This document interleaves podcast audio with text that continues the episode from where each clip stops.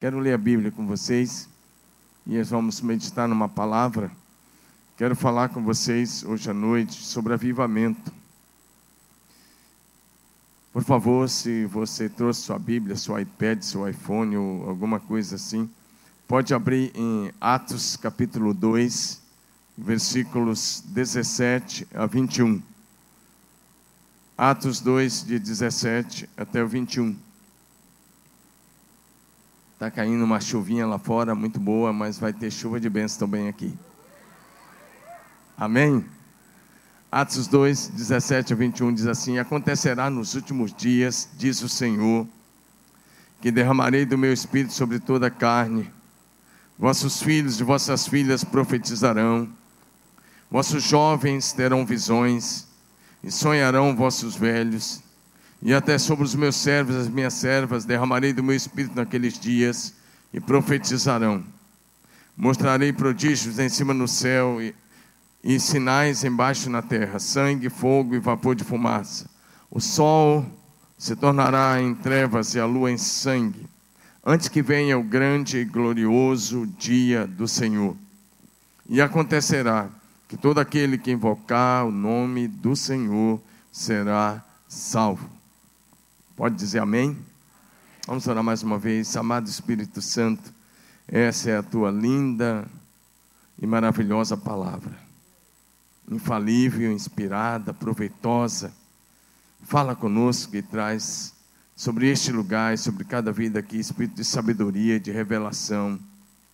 E traz sobre nós a palavra profética nesta noite. Por favor, aumente a tua presença manifesta nesta casa, neste lugar. E glorifica o Pai e o Filho mais uma vez. E usa a tua palavra de acordo com o teu propósito para esta igreja. Em nome de Jesus Cristo. Amém? O tema de hoje é a chegada do último avivamento. Quero falar sobre isso. Esse texto, primeiramente, foi profetizado pelo profeta Joel há 800 anos, ou cerca de 800 anos antes de Cristo. Mas aqui ele é repetido pelo apóstolo Pedro para mostrar que algo estava começando a acontecer no dia de Pentecostes, e ele começa mencionando essa profecia de Joel. Mas essa profecia apenas começou a se cumprir no dia de Pentecostes.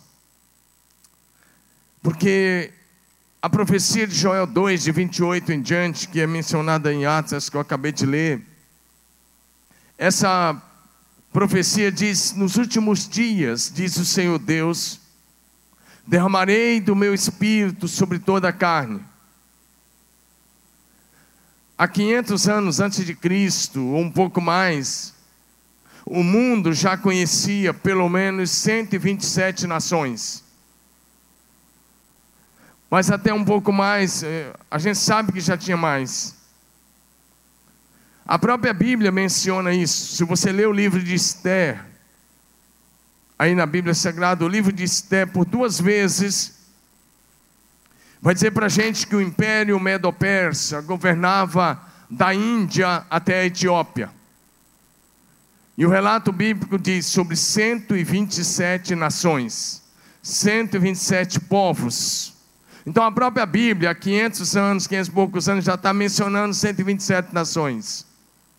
E em Atos 2, no dia que o Espírito começou a ser derramado, apenas 15 povos, 15 etnias estavam representados, apenas 15. Você pode ler o relato de Atos 2, o derramamento de 1 a 4, e depois vai dar o nome dos povos que estavam ali representados naquela festa de Pentecostes de Jerusalém. Você não vai encontrar mais do que 15 etnias, não eram nem nações, 15 etnias. Então, no, essa profecia não se cumpriu literalmente no dia de Pentecostes. Ela apenas começou a se cumprir. E a maior parte dessa profecia, eu creio de todo o meu coração, é para esta geração da igreja. Diga amém. Porque o texto está dizendo assim: nos últimos dias, e o texto diz mais: antes que venha o grande e glorioso dia do Senhor. E esse grande e glorioso dia do Senhor não é outro dia a não ser o dia da segunda vinda de Jesus Cristo.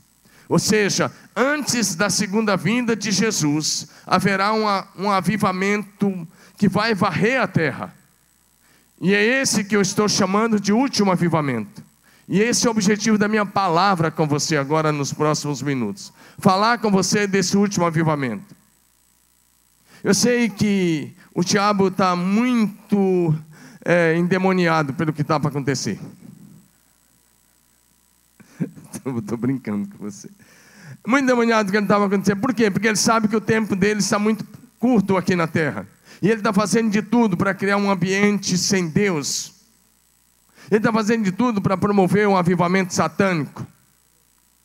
E se você não tiver cuidado, você começa a falar mais naquilo que o diabo está fazendo do que naquilo que Deus está fazendo. Deixa eu dizer uma coisa: o diabo até está tentando fazer algumas coisas, mas eu preciso te dizer alguma coisa.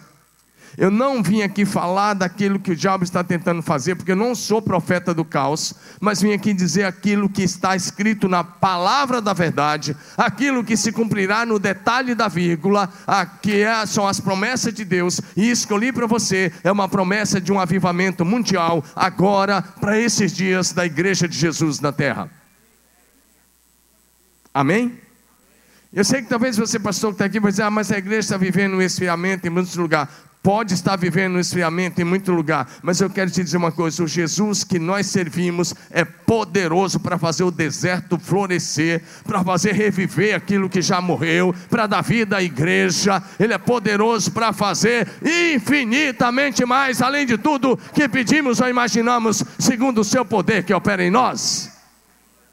Amém? Não é problema para Deus pegar o vale de osso seco e transformar num exército poderoso. Amém? Então quero que você acredite na palavra. Esse último avivamento foi prometido por Deus através dos profetas Joel, Isaías, Jeremias, Daniel e outros, e também pelos apóstolos. O próprio apóstolo Pedro menciona isso. E quando chega no Atos 2,39, Pedro diz: A promessa é para vocês, para os filhos de vocês, para aqueles que estão longe, para todos quanto o Senhor nosso Deus chamar. E esse eh, último avivamento atingirá todos os povos, todas as etnias, todas as nações, todas as línguas. Já tivemos vários avivamentos. Se a gente der uma olhada na história da igreja, desde o século XII para cá, cada século é, houveram muitos avivamentos, especialmente do século XVI em diante, cada século houveram muitos avivamentos. Século XX começou com avivamentos poderosos no país de Gales, depois Estados Unidos e depois se espalhou por grande parte do mundo. Mas esse ainda, esses ainda foram pequenos perto daquilo que eu estou pregando para você hoje à noite, porque você vai ver algumas coisas interessantes hoje à noite. Esse avivamento do derramado do Espírito sobre toda a carne ele vai ser maior do que tudo que já vimos até aqui, infinitamente maior. Eu quero dizer uma coisa, como pastor e como servo de Deus, e como aqueles que creem também, nós estamos esperando o último avivamento gerado no céu e operado na terra pelo Espírito Santo. E esse último avivamento é bíblico, é profético, foi prometido pelo Senhor nosso Deus e ele acontecerá nesta geração da igreja. Esse avivamento é para todos aqueles que amam Jesus Cristo, que esperam a sua segunda vinda. Quem ama a segunda vinda de Jesus, diga amém. As profecias indicam que durante esse último avivamento, escute isso, nesse último avivamento que estamos esperando, que antecederá a vinda de Jesus, no mínimo um bilhão de pessoas serão salvas em toda a terra. Um bilhão de pessoas. Esse avivamento vai alcançar para Jesus, no mínimo, um bilhão de salvos. Deus está preparando o seu povo para a chegada desse último avivamento. E como disse, ele antecederá a vinda de Jesus para buscar a sua amada igreja. Particularmente, eu creio nesse poderoso avivamento, levantando nesses dias uma geração em chamas para Deus uma geração linda, uma geração maravilhosa, uma geração vitoriosa, gloriosa, uma igreja ataviada como uma noiva ataviada para o seu noivo, o Senhor Jesus Cristo. O Senhor Jesus Cristo. Deixa eu dizer uma coisa, estamos às portas do maior despertamento espiritual de todos os tempos. Na verdade, nós estamos grávidos e prestes a dar luz ao mais poderoso avivamento da história da igreja, que vai levantar a igreja do Senhor outra vez, para fazer diferença entre as nações. E não é grávido aqui, é grávido aqui, na, na fé. Amém, amados? Nós estamos realmente grávidos deste poderoso avivamento, gerado no céu e operado na terra nesses dias pelo amado Espírito Santo. Primeiro lugar, então, quero começar com um lado um pouco negativo para você entender. E a minha, meu primeiro ponto é o que matou o avivamento da igreja. A igreja nasceu com avivamento, derramado o Espírito lá em Atos, é, capítulo 2, no dia de Pentecostes. Mas no decorrer dos anos, o avivamento morreu. E a pergunta talvez é: o que matou então o avivamento da igreja? Eu quero dar algumas respostas. Primeiro, o que matou o avivamento da igreja não foi a perseguição do Império Romano. O Império Romano perseguiu, se você pegar a história dos imperadores de Nero em diante, todos eles, todos eles. Nero, por exemplo, tocou fogo em Roma, e dos 14 bairros de, bairros de Roma na época, 10 queimaram. E os quatro que não queimaram eram bairros habitados, ah, na sua maioria, por judeus e cristãos. E Nero disse: foram eles na verdade, não tinha sido eles, era o álibi que ele queria para perseguir os cristãos. E por causa disso, os historiadores dizem que nos arredores de Roma faltou madeira para o tanto de cruz que eles tinham que construir para crucificar os cristãos. Na, na inauguração do Coliseu, é, o, o, imperador da época que projetou, ele morreu, mas o que sucedeu ele, ele inaugurou o Coliseu, o Coliseu ele deu uma festa de 100 dias, e só na inauguração do Coliseu, ele matou cerca de 10 mil cristãos em 100 dias de festa. Mas isso não matou, não, não esfriou a igreja, isso não impediu o avanço da igreja. Na verdade, na verdade, alguns historiadores dizem que parece que para cada gota de sangue de um cristão que caía no chão, dez pessoas novas se convertiam a Jesus Cristo. Então a perseguição nunca, nunca matou o avivamento. A perseguição jamais conseguiu matar. Na verdade, quanto mais eles perseguiam, mais a igreja crescia e mais ela vivia vivamente. Quer ver um exemplo disso? De que a perseguição até hoje não consegue, o diabo usa a perseguição até hoje, mas ela não consegue parar o avanço da igreja. Um exemplo é a igreja da China. Ah, nos anos, quando veio a Revolução Comunista, que eles chamam de Revolução Cultural, eles expulsaram os missionários estrangeiros, todos eles, e prenderam muitos, muitos dos pastores chineses. Alguns deles pregaram pena perpétua, outros ficaram presos e algemados por mais de 20 anos. 25 anos algemados, sem nunca tirar a algema, nem de dia nem de noite. Em alguns casos, até a, algema cortava os braços e depois a pele crescia por cima da algema. Mas eu quero dizer uma coisa: com tudo isso, prendendo a liderança, Hoje, na China comunista, debaixo da cortina de bambu, as últimas pesquisas nos informam o seguinte: que lá na China, debaixo da perseguição, perseguição mesmo, que a gente aqui do Ocidente nem imagina, a perseguição forte, lá na China, embaixo de toda a perseguição, a igreja da China hoje é uma igreja, a igreja underground, a igreja em célula, ela tem mais de 200 milhões de cristãos comprometidos com Jesus. Ela tem mais cristão do que o Brasil tem de população. Diga amém. Então a perseguição não conseguiu matar o avivamento e nunca vai conseguir.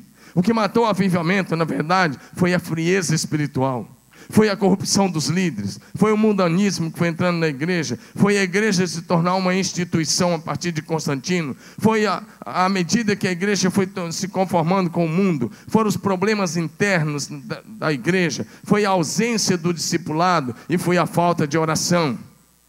O que faz o avivamento morrer é a frieza do nosso primeiro amor por Jesus. Se você pega o caso da igreja de Éfeso, ela começa tão bem, vivendo um avivamento maravilhoso. A cidade de Éfeso tinha uns 200 mil habitantes quando Paulo chega lá, e quase metade da cidade se converte a Jesus. Mas no dia do Apocalipse, a primeira carta de Jesus vai para a igreja de Éfeso.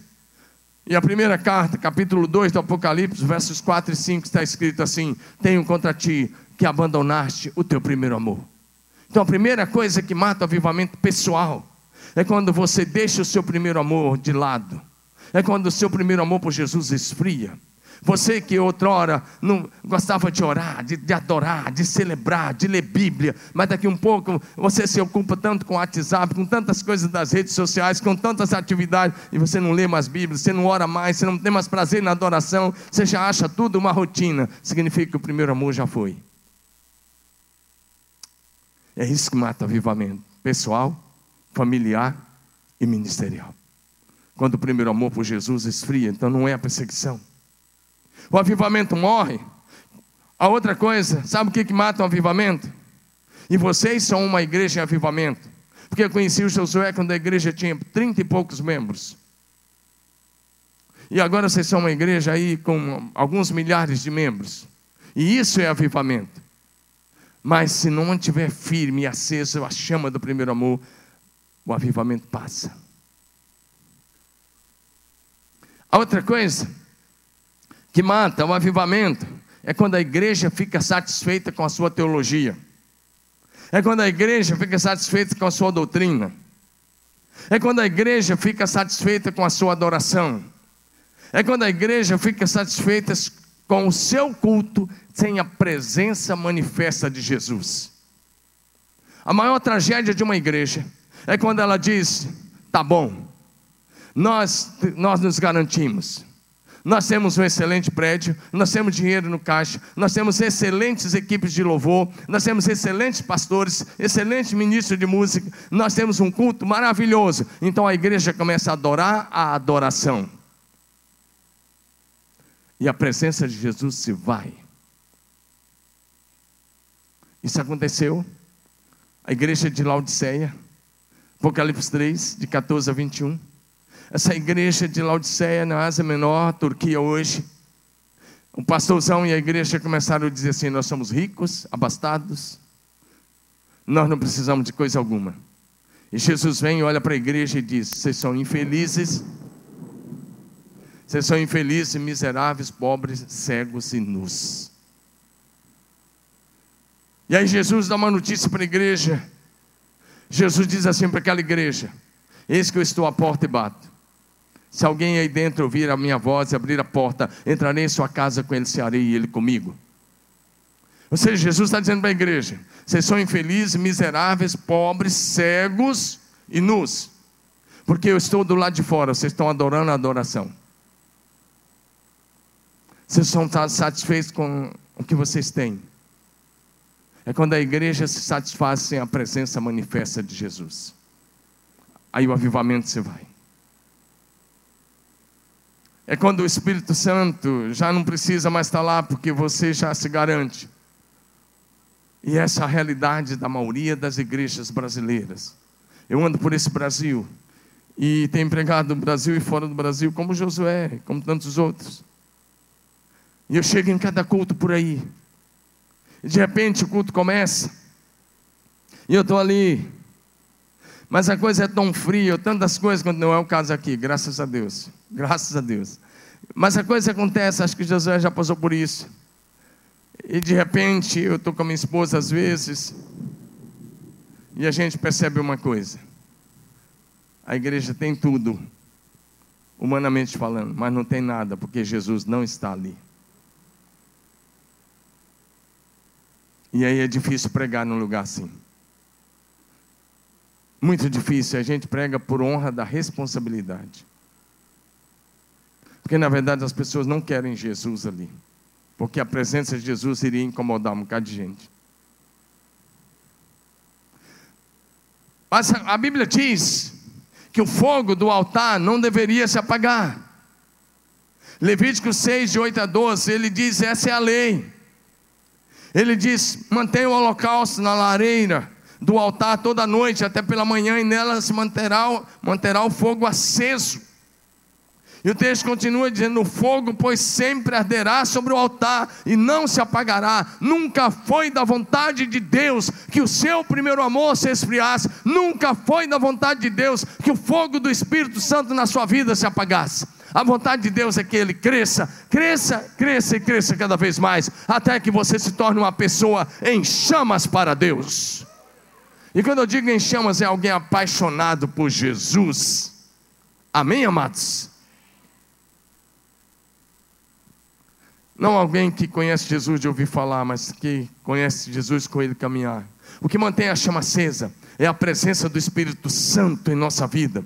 Por isso, se quisermos manter a chama divina sempre acesa, nós não devemos entristecer o Espírito Santo. Efésios 4,30 diz: Não entristeçais o Espírito Santo de Deus, com o qual vocês foram selados para o dia da redenção.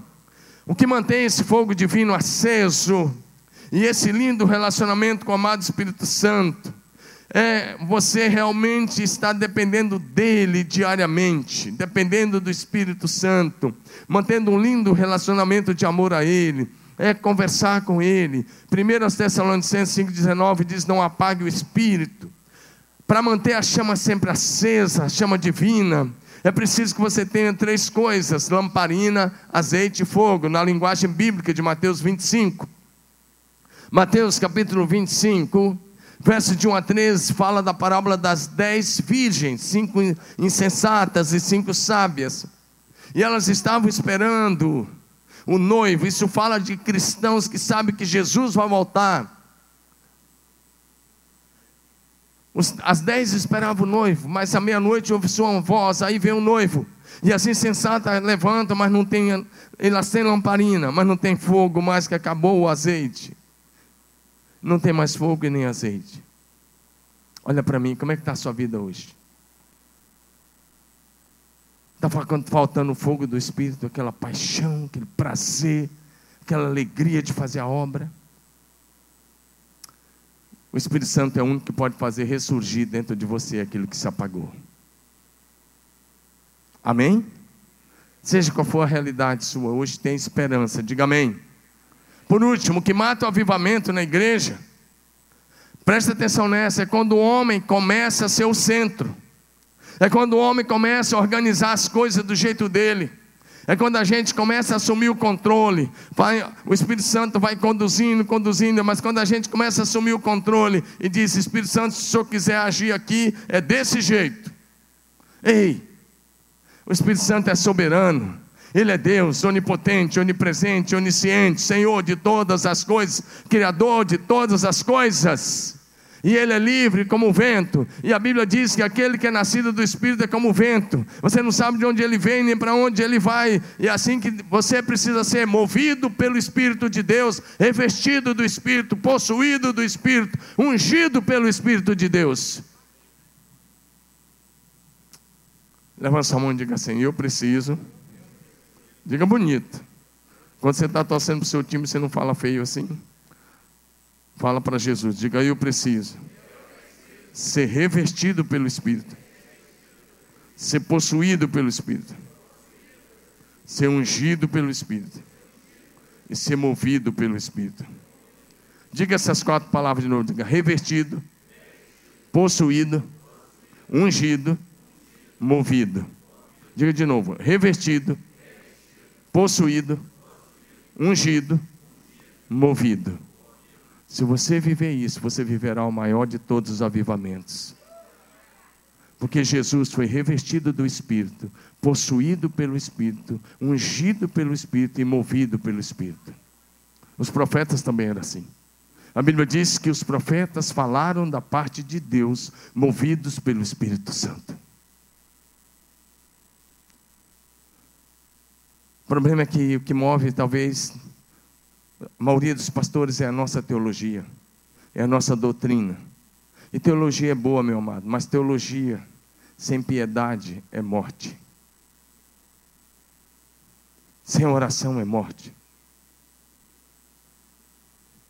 Então, meu querido, saia do centro, deixe o Espírito conduzir. Outra coisa que mata o avivamento é a tradição religiosa, a erudição teológica, sem piedade, sem vida de oração, conhecimento bíblico, sem o poder do Espírito Santo. Segundo Coríntios 3:6, Paulo escreve assim: Ele nos capacitou para sermos ministros de uma nova aliança, não da letra, mas do Espírito, pois a letra mata, mas o Espírito vivifica. Diga comigo, a letra mata, mas o Espírito vivifica.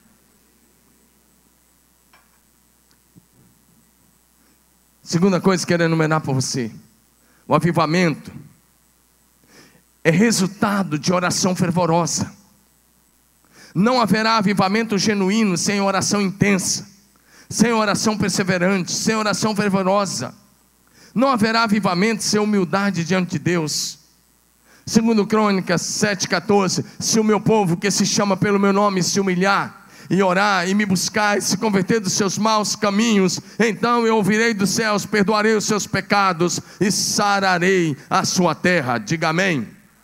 Primeira coisa é se o meu povo que se chama pelo meu nome se humilhar. Gente orgulhosa não se ajoelha mais. Gente orgulhosa não se dobra mais. Gente orgulhosa não se dobra mais. Mas se você é humilde, você se dobra, você se prostra, você clama, então você recebe. Amém? Avivamento é fruto de oração. Todos os grandes avivamentos da história da igreja foram gerados pela oração perseverante. De gente quebrantada, gente que orava com fervor, gente que se colocava diante de Deus. Alguém já disse que a oração é a chave para o avivamento e que esse dura enquanto durar a oração. Eu quero dizer, eu quero acrescentar uma coisa: a oração é a chave para o avivamento e ele vai durar enquanto durar a oração e o discipulado. A oração traz o avivamento e o discipulado torna o avivamento permanente. Diga amém. Então a oração e o discipulado precisam andar juntos. Nós somos chamados nesses dias a orar sem cessar, a orar sem desanimar. Lucas 18:1 disse: ah, então a palavra de Jesus começa assim: disse-lhes uma parábola sobre o dever, diga dever, dever de orar sempre, nunca esmorecer. 1 Tessalonicenses 5,17 diz assim para a gente: orai sem cessar, diga orar sem cessar. Primeiro, é, Efésios 6,18 vai dizer para a gente assim: com toda oração e súplica, orando em todo tempo no Espírito, aí é no Espírito Santo, e para isso vigiando com toda perseverança e súplica por todos os santos. A Bíblia diz: orando em todo tempo no Espírito. Aí você define como é que é esse negócio aí, porque eu não vou entrar nesse detalhe. E se eu entrar aqui, eu posso complicar ah, algumas pessoas, eu não quero fazer isso. Mas você, você define como é que é a sua oração no Espírito. Amém? Mas a Bíblia diz, orar no Espírito. Deixa eu só te dar como é que é. Eu, eu tenho pedido muito ao Espírito Santo. Me, me ensina a orar sem cessar. Me ajude a lembrar de Jesus Cristo a cada minuto. Para que eu não, em nenhum momento eu me distancie dele. E às vezes eu estou num aconselhamento. E eu estou ouvindo aquelas coisas que a gente ouve no escritório pastoral. E de repente são situações tão difíceis e de repente eu pergunto para ele, a pessoa, eu estou olhando para a pessoa, mas eu estou orando em espírito. E aí, a pessoa está falando, falando, e eu simplesmente pergunto, amado Espírito Santo, o que, que nós estamos ouvindo aqui? E de repente vem a revelação. Ele fala: é isso, isso, isso, isso. Nós sim, porque eu e ele estamos ouvindo a conversa. Essa oração no Espírito, você depende do Espírito. E você passa a ser guiado por Ele. Mas, como eu disse, você define. Orar na dimensão do Espírito, na dimensão da sua carne. Na dimensão da carne é canseira e enfado.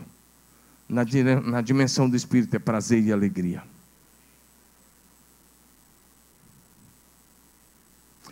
Terceiro lugar, ainda um pouco negativo: não haverá avivamento enquanto estivermos satisfeitos com este mundo. Ei, meu amigo, se você quer um avivamento, você vai ter que desprender ainda mais das coisas desse mundo. Você está aqui essa hora, fala muito a teu respeito, fala muito bem. Significa que você deixou as outras coisas de lado para priorizar o reino de Deus. Mas quer dizer uma coisa: se você quer mesmo um avivamento, você vai ter que romper o seu amor com o mundo. A Bíblia diz que nós não devemos nos conformar com este mundo. Para não tomar, isso significa não tome a forma deste mundo.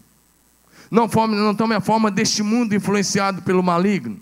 Romanos 12, 1 e 2, Paulo escreve, vocês conhecem, rogo-vos, pois, irmãos, pelas misericórdias de Deus, que apresenteis os vossos corpos como, o vosso corpo como sacrifício vivo, santo e agradável a Deus, que é como sacrifício vivo, santo e agradável a Deus, que é o vosso culto racional. E não vos conformeis, ou não tome a forma deste mundo, mas transformai-vos pela renovação da vossa mente, para que experimenteis qual seja boa, agradável e perfeita vontade de Deus. O tema do congresso de jovens que tivemos lá semana anterior, o DIP, foi desconforme-se. Essa palavra nem existe, mas alguém já usou até num livro aí, desconforme-se, ou seja, não tome a forma. Não tome a forma. Se você quer um avivamento, não tome a forma deste mundo. Deixa eu dizer algumas coisas que mostram que nós estamos conformados com este mundo. Primeiro, você tem que dar uma olhada na sua agenda. Se você olhar para a sua agenda, diária e semanal, aquilo que tomar mais tempo na sua agenda, você já vai perceber que aí é, eu não estou falando do seu trabalho, mas das outras coisas que tomar mais tempo na sua agenda, você vai perceber que é aí que talvez está precisando ser consagrado ao Senhor. Deixa eu dizer uma coisa que mostra que a gente está muito conformado com este mundo. Quem tem celular aí? Uma pergunta dessa no Brasil, né? Tem mais celular do que brasileiro, quase. Pois é, esse negócio aí. Eu também tenho. Esse negócio aí está ocupando muito mais o lugar do Espírito Santo que você imagina.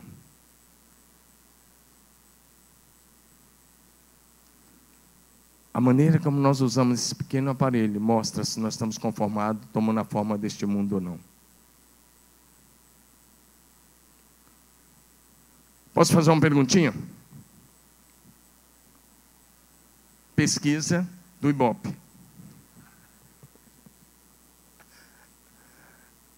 Vamos lá. Quantos de vocês receberam alguns WhatsApps hoje? Levanta a mão. Todo mundo. Quantos enviaram algum? Repassou? Levanta a mão. Não, não, não, vai. Eu também recebi e enviei. Ok. Quantos capítulos da Bíblia você leu hoje? Quantos leram pelo menos um capítulo inteiro da Bíblia hoje? Levanta a mão. Não dá 10% do auditório. Isso aí já mostra onde está o nosso coração. O celular se tornou um ídolo. Ídolo. O aparelho não, as mensagens. Como é que eu sei disso, pastor? Quando você amanhece o dia, olha para mim, qual é a primeira coisa que você pega? Celular, ele está do lado ali, você bota o bicho para despertar, você vai apertar lá, que ele fica lá tocando, você tum, aí você já olha para ver quantas mensagens você recebeu. E antes de dormir, qual é a última coisa que você olha? O celular. Ou seja, ele toma o seu tempo desde a hora que você acorda até a última coisa que você faz dormir, olhar esse negócio, mas você talvez nunca mais botou a mão na Bíblia para ler. E como é que você quer viver avivamento? Você recebe porcaria o dia todo e passa porcaria o dia todo. Os, os pastores me acham até quadrado. Domingos, por que você não coloca Instagram? Você é pastor de uma grande igreja? Eu falo, cara, eu não coloco. Facebook também não. Nada. Decisão minha. Deixa eu quadradão. Mas eu prefiro dar meu tempo para Jesus. Eu não tenho nada contra quem tem não pode ter seus milhares de seguidores, mas eu prefiro, eh, já é pouco o meu tempo e eu tenho que dar para Jesus. Não é ser quadrado, foi escolha. E eu tenho iPhone, mas foi escolha. O tempo gasto com as redes sociais são uma manifestação do nosso amor e do nosso conformismo, e é uma prova que nós tomamos a forma desse sistema mundano. E deixa eu dizer uma coisa: a maioria das pessoas do Facebook, do Instagram, das mídias sociais, eles querem ter os seus próprios seguidores, eles não estão preocupados com seguidores para Jesus, eles querem ser famosos, eles querem ter fama, eles querem ter nome. E eles querem ganhar dinheiro, porque eles querem chegar a um número de seguidores. Eu cheio de pastores, de líderes que pagam 3 mil por mês, 4 mil por mês, vai pagando, vai investindo 5 mil. Eu sei de gente que pagou mais de 100 mil ah, para ficar famoso nas mídias. Eu sei de relato de gente que pagou 400 mil. para ter um milhão de seguidores. Misericórdia. Eu não quero ter, eu não quero que ninguém me siga. Eu não quero chover no molhado. Eu não quero atingir evangélico. Mas eu quero levantar seguidores parecidos com Jesus Cristo de Nazaré. A oração de João Batista não foi essa das mídias. A oração de João Batista foi que ele cresça e eu diminua. Eu estou muito chocado esses dias, eu estou com muita vontade de tirar a placa da minha igreja.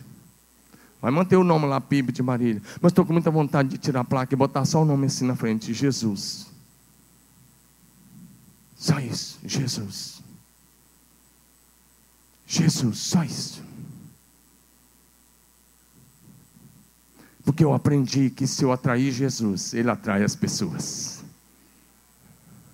Amém, amados? Então, meu querido, jamais siga um homem que não ouve a Deus. Jamais siga um homem que não imita Jesus. Ei, e você que quer ter pastor, que você fica escutando os pastores das redes sociais, é fácil, eles nunca vão te corrigir mesmo. Mas a hora que você estiver doente, pede eles para te visitar no hospital. Ou se você tiver com problema no casamento, pede eles para te fazer uma visita, um aconselhamento. Valorize o teu pastor. E para de valorizar gente que você nem conhece. Amém, amados? Valorize o homem que está lá, que se levanta de madrugada e ora por você.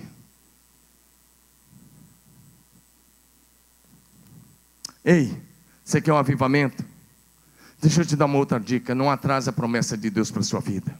Sua vida, você existe, porque antes da sua existência houve um propósito eterno. Você existe porque um propósito eterno causou a tua existência, foi um propósito de Deus. Você é especial, você não é um erro, você é um projeto, você é resultado de um projeto eterno de Deus. Deus determinou que você ia nascer nessa geração, que você ia morar nessa região do país. Isso não é determinismo, isso é Bíblia. Se você pega Atos 17, Paulo fala o Deus que criou todas as coisas ele não é servido por mãos humanas, não precisa de nada dos homens. Ele diz assim: Ele estabeleceu os limites da sua e o lugar da sua habitação previamente.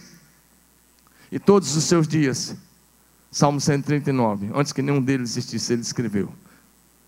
Agora você pode fazer uma linda história ou você pode abreviar sua vida com você. Suas escolhas determinam o seu destino. Diga amém. Não atrasa a promessa de Deus. Por que, que eu estou tentando dizer? Há uma promessa de um avivamento para essa geração. Você pode viver o avivamento ou não, a decisão é sua. Eu decidi viver o avivamento. Mas deixa eu te dizer, só temos uma vida para viver. Ela está passando bem rápido. Só o que você fizer por Jesus permanecerá. Diga amém. Deixa eu te contar isso rapidamente. Povo de Deus, Deus chegou para Abraão e falou: Abraão, quero te dar uma notícia. A tua descendência vai morar numa outra terra há 400 anos. Mas no dia que completar os 400 anos, quando completar, eu vou trazer de volta para essa terra. Mas o povo chegou no Egito. E os primeiros 80 anos eles eram os irmãos do governador José. Eles eram os ricos da terra. Eles eram os caras importantes da terra. Eles eram os privilegiados. Pelos primeiros 300 anos eles eram os privilegiados. Eles estavam na crista da onda. Aí muda a dinastia dos faraó e vem uma outra dinastia. E Satanás usa essa dinastia para oprimir os, os hebreus. E aí começa a matança dos meninos e começa depois a escravidão. O povo não foi escravo 400 anos. O povo foi escravo no Egito no máximo 80 anos, 100 anos no máximo, no máximo. Mas eles não oraram. Eles não clamaram. E eles atrasaram a promessa 30 anos. Mas quando eles começaram a orar, se você ler Êxodo capítulo 2, eu não vou ler por causa do tempo, que eu quero caminhar para o encerramento. Mas você vê, se você ler Êxodo capítulo 2, você vai ver assim, de 4 a 7, Deus diz assim: Eu vi a aflição do meu povo que está no Egito, e eu ouvi o clamor. Quando dia que eles clamaram, quando eles pediram, quando eles clamaram, Deus veio e disse: Vou tirar vocês.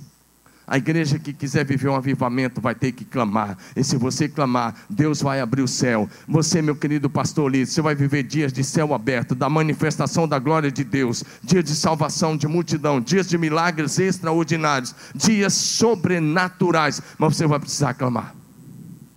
Diga amém. Vamos andar bem rápido. Deus ouviu então a oração do povo de Israel, desceu e tirou eles do Egito, quando eles clamaram. A igreja atual, boa parte dela é um gigante adormecido, mas ela foi edificada para ser o corpo de Jesus, para ser uma extensão das mãos de Jesus, para ser uma extensão dos pés de Jesus, da boca de Jesus, para ser o coração de Jesus na terra. Mas após esses dois mil anos, e muitas tempestades vieram contra a igreja, parece que a igreja ocidental naufragou às margens do sistema mundial do comunismo, do consumismo, da complacência, da concessão ao pecado, do cinismo, da crítica. Por isso a igreja em vários lugares está paralisada, ineficaz ou quase morrendo. Nós estamos vivendo uma igreja muito voltada para o capitalismo, mas para viver esse poderoso avivamento, prometido por Deus no Velho e no Novo Testamento, a igreja precisa voltar a clamar ao Senhor fervorosamente e clamar apaixonadamente pela manifestação do céu na terra, alinhar o coração, o nosso coração com o coração do, de Deus, porque alinhamento com o céu produz avivamento na terra. Você pode levantar sua mão e me ajudar a pregar um pouquinho? Levante sua mão e diga assim: alinhamento com o céu. Fala bonito, alinhamento com o céu. Produz avivamento na terra. Diga de novo: alinhamento com o céu produz avivamento na terra. Então alinha o seu coração com o coração de Deus hoje à noite. Alinhe seu coração. Quero enumerar o último ponto que quero trabalhar com você é sobre a essência do avivamento com a essência do avivamento. Deixa eu dizer, a essência do avivamento não é pentecostalismo, a essência do avivamento é Deus descendo e passando a habitar no meio do seu povo, é a manifestação do céu na terra. E avivamento não é um evento de fim de semana. Avivamento é a cultura do céu na terra. É quando o povo de Deus passa a viver os princípios, os valores e a cultura do céu na terra. Quando nós oramos, venha o teu reino e seja feita a tua vontade aqui na terra como ela é feita aí no céu, nós estamos dizendo: eu não quero mais viver os valores dessa terra, eu não quero me conformar com os princípios dessa terra, eu não quero me conformar com a política dessa terra, eu não quero me conformar com a sujeira dos homens dessa terra, eu não quero viver de acordo com a moralidade dos homens dessa terra, eu quero viver a cultura do reino do céu na terra. Isso é avivamento. É a cultura do céu na terra.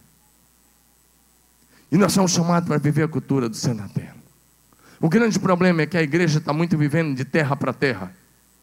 Terra a terra, terra a terra, terra a terra. Mas nós somos chamados para viver do céu para a terra.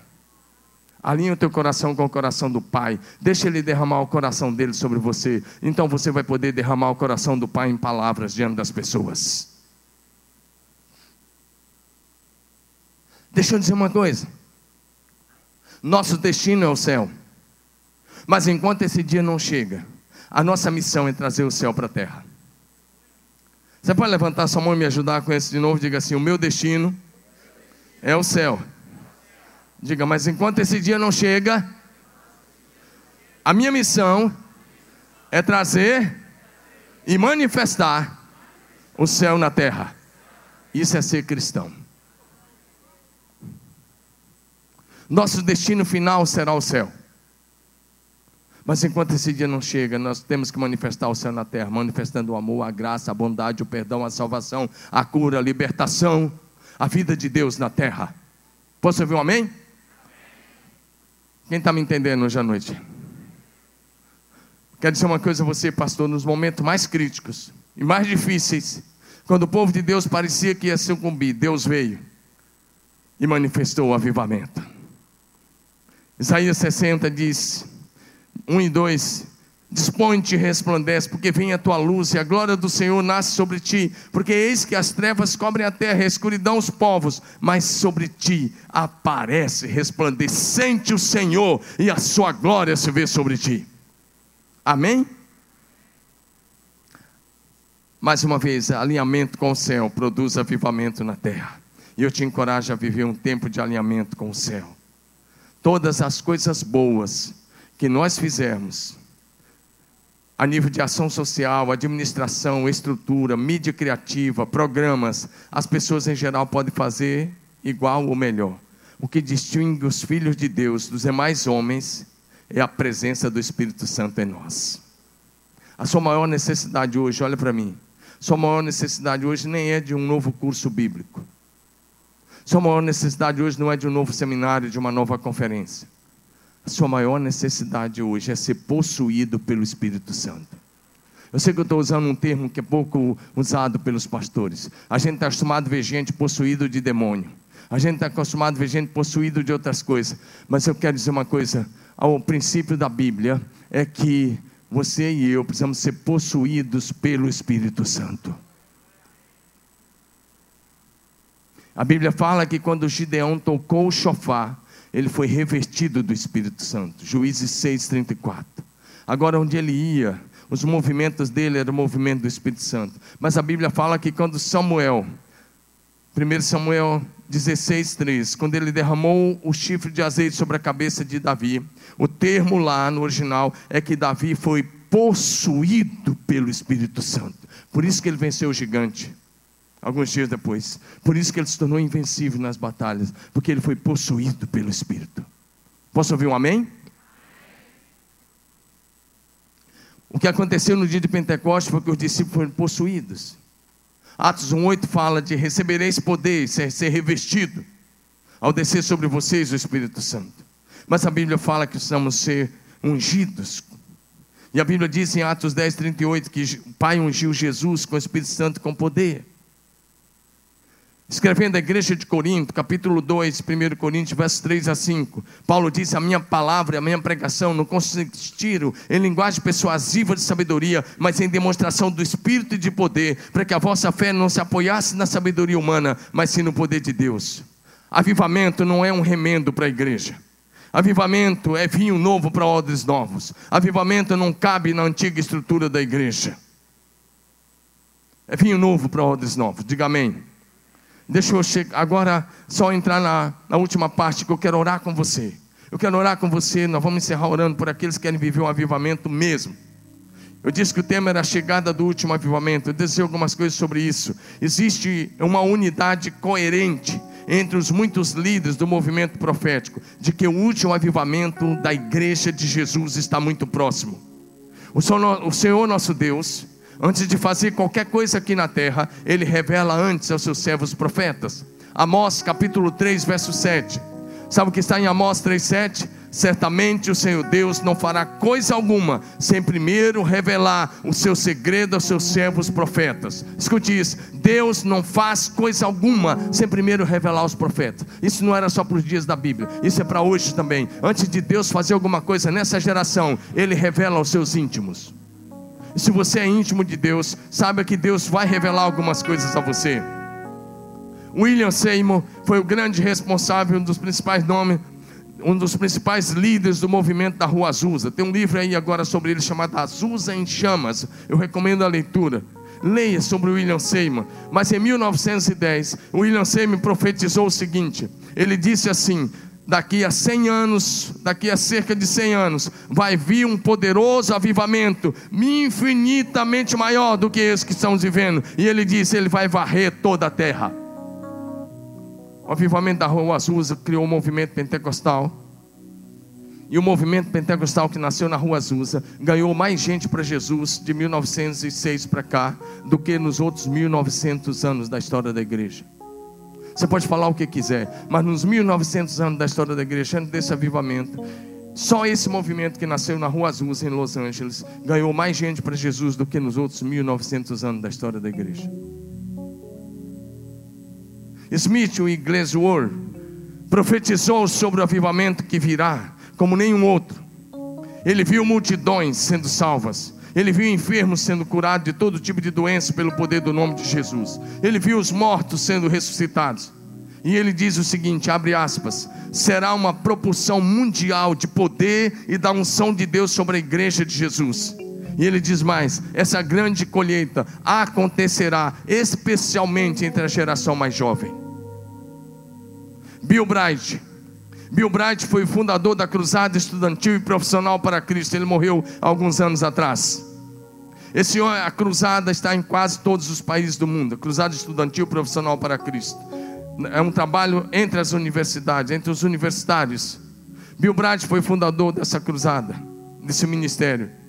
Ele foi um grande homem de Deus e um homem conservador na sua teologia mas um homem visionário. No final da sua vida, ele diz o seguinte: ele diz, o Senhor Deus me revelou que está vindo uma grande colheita de um bilhão de vidas para Jesus.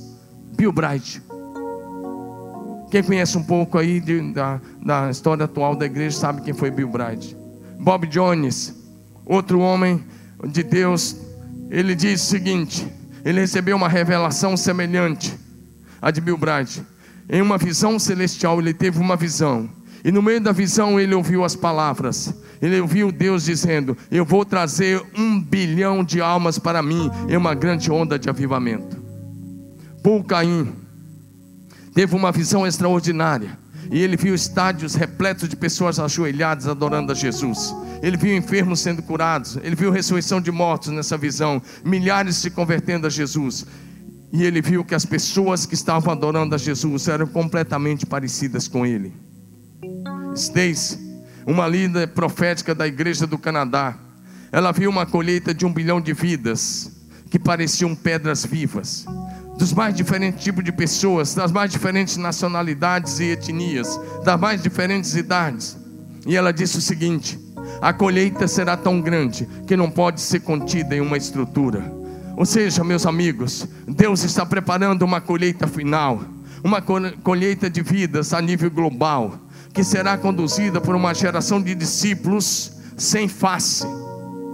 Sem face, o que, eu estou tentando dizer? Não é gente que procura aparecer, não é gente que procura a própria glória, é gente que dá toda a honra e toda a glória somente a Jesus Cristo de Nazaré.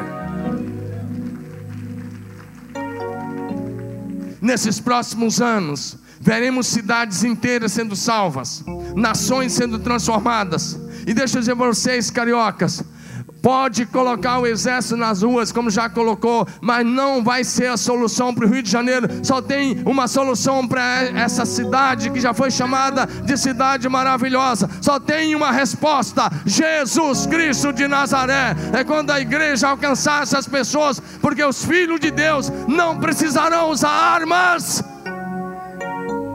a arma dos filhos de Deus é a palavra de Deus, é o poder do Espírito Santo. Quantos querem um rio menos violento? Quantos querem? Levanta a mão. Então você precisa de um avivamento. Olha para mim. Eu vou te falar uma palavra muito séria. O que a igreja carioca não conseguiu fazer em mais de 100 anos de história, o Espírito Santo pode fazer em poucos dias. Tudo que mais precisam é de um derramar do Espírito sobre a igreja carioca e fluminense. Eu conheço igreja que durante 80 anos estava lá 90, 80, 100, cento e poucos membros, mas quando o poder do Espírito veio, eles passaram a ganhar milhares de vidas por dia. É isso que você precisa. Você veio buscar um método? Deus não unge métodos. Deus unge homens e mulheres de oração. Eu pratico célula e MDA, mas não tem unção sobre a célula, sobre o movimento célula MDA. Tem unção sobre gente de oração. Diga amém. E você pode ser um deles. Eu vim te dizer isso hoje à noite. Eu acredito num último avivamento agora, chegando nesses dias, para aqueles que oram. Atos 13, 41, ele repete uma profecia de Abacuque. E olha o que Deus diz: porque eu realizo em vossos dias uma obra tal que não crereis se alguém contar. Ele diz: Eu vou fazer algo tão grande que muitos não vão crer. 1 Coríntios 2,9: Nem olhos viram, nem ouvidos ouviram, nem jamais penetrou em coração humano o que Deus tem preparado para aqueles que o amam. Quantos amam o Senhor aqui hoje à noite? Deus tem preparado coisas tão, tão grandes, seus olhos nunca viram, seus ouvidos nunca ouviram você nunca imaginou, mas Deus tem preparado. Eu estou aqui hoje em nome de Jesus Cristo de Nazaré, convocando os trabalhadores para essa última grande colheita. Uma geração em chamas, uma geração, como disse, ungida, uma geração revestida, uma geração possuída, uma geração movida pelo Espírito Santo. A pergunta é: você está pronto para Deus agora? Você está disponível para Deus? O fogo só cai sobre o altar quando ele está em ordem. Quando, você se lança sobre o altar, então o fogo vem. Elias orou e o fogo veio, mas veio quando estava tudo em ordem, quando o holocausto estava no altar. Se a sua vida estiver no altar, o Deus do céu vai rasgar o céu outra vez, outra vez e vai derramar do Espírito sobre a sua vida. Então o mundo vai ver outra vez o que Deus pode fazer com alguém totalmente nas mãos do Espírito Santo. Hoje, cedo, faleceu um homem que foi um dos maiores homens da história da igreja, Billy Graham. Ele deixou um legado de santidade, de integridade, de fé, de pregação do Evangelho. Mas deixa eu dizer, o Deus de Billy Graham é o meu Deus, é o seu Deus. Ele não tem filhos prediletos. Ele pode pegar o menino da favela, ele pode pegar o cara da mansão, ele pode pegar quem quer que seja, que se lança nas mãos dele e diz: Eis-me aqui, Senhor. Sabe como é que a vida de Billy Graham começou? Deixa eu te contar rapidinho e nós vamos orar. Ele era um garoto, adolescente, e um dia uma classe da escola bíblica da igreja que ele frequentava foi fazer um passeio em Londres, Inglaterra. E eles foram andando, andando, e a professora levou na casa onde tinha morado John Wesley, um grande avivalista. E foram olhando, olhando. E lá no, na a casa estava lá direitinho. E a professora chegou e falou: Está vendo essas marcas no chão, ao lado da cama? Era aqui que John Wesley orava. Quando eles voltaram para o ônibus contar, estava faltando um adolescente. Conta, conta, está faltando um adolescente. A professora volta na casa. E Billy Graham estava ajoelhado, chorando e gritando em voz alta: Oh Deus, faz de novo! Faz de novo! Faz outra vez! Levanta novos Wesleys! Ele estava lá ajoelhado, tinha esse garoto ajoelhado. A professora bateu a mão, mão no ombro dele e disse: Levante-se, Billy Graham. E Deus fez. Ele foi a resposta da oração dele. Quem quer ser a resposta da sua própria oração aqui hoje à noite?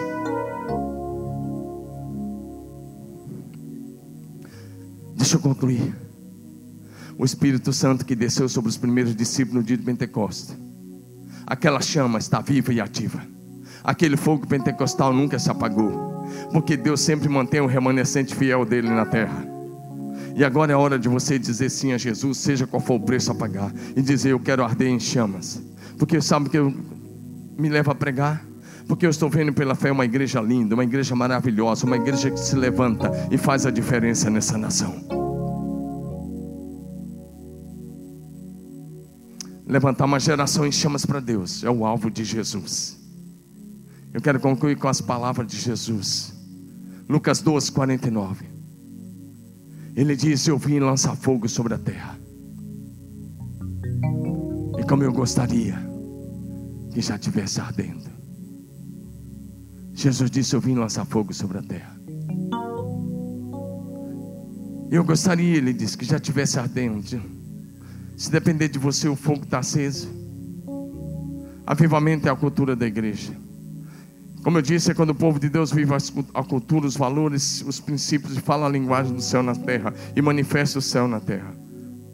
O apóstolo João, no livro do Apocalipse, ele relata uma visão, capítulo 7, verso 9. Ele teve uma visão de uma multidão imensa, que ninguém podia contar vinda de todas as tribos, todas as nações, todas as raças, todos os povos, todas, todas as línguas.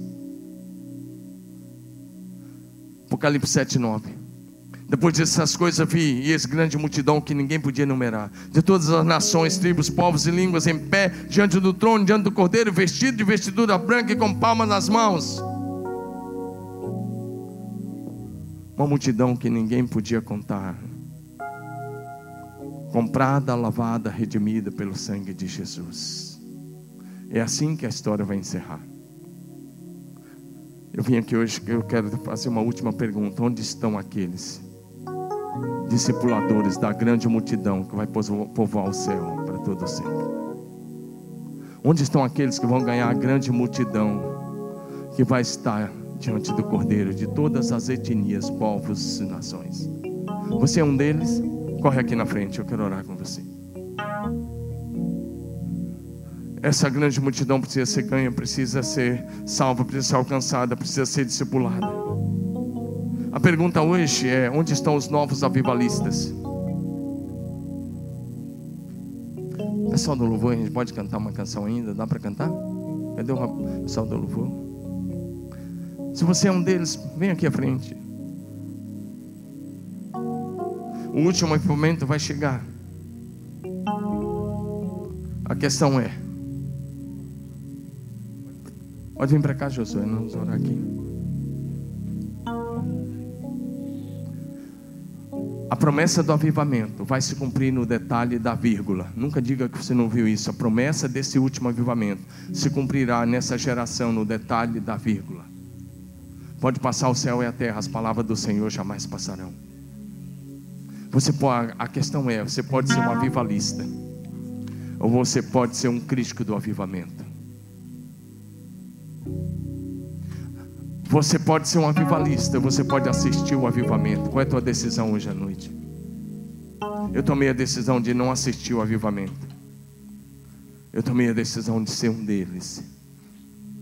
Com todas as minhas limitações, eu tomei a decisão de ser um deles. Eu sou um improvável. E se Deus está fazendo na vida desse improvável, Ele pode fazer na sua vida.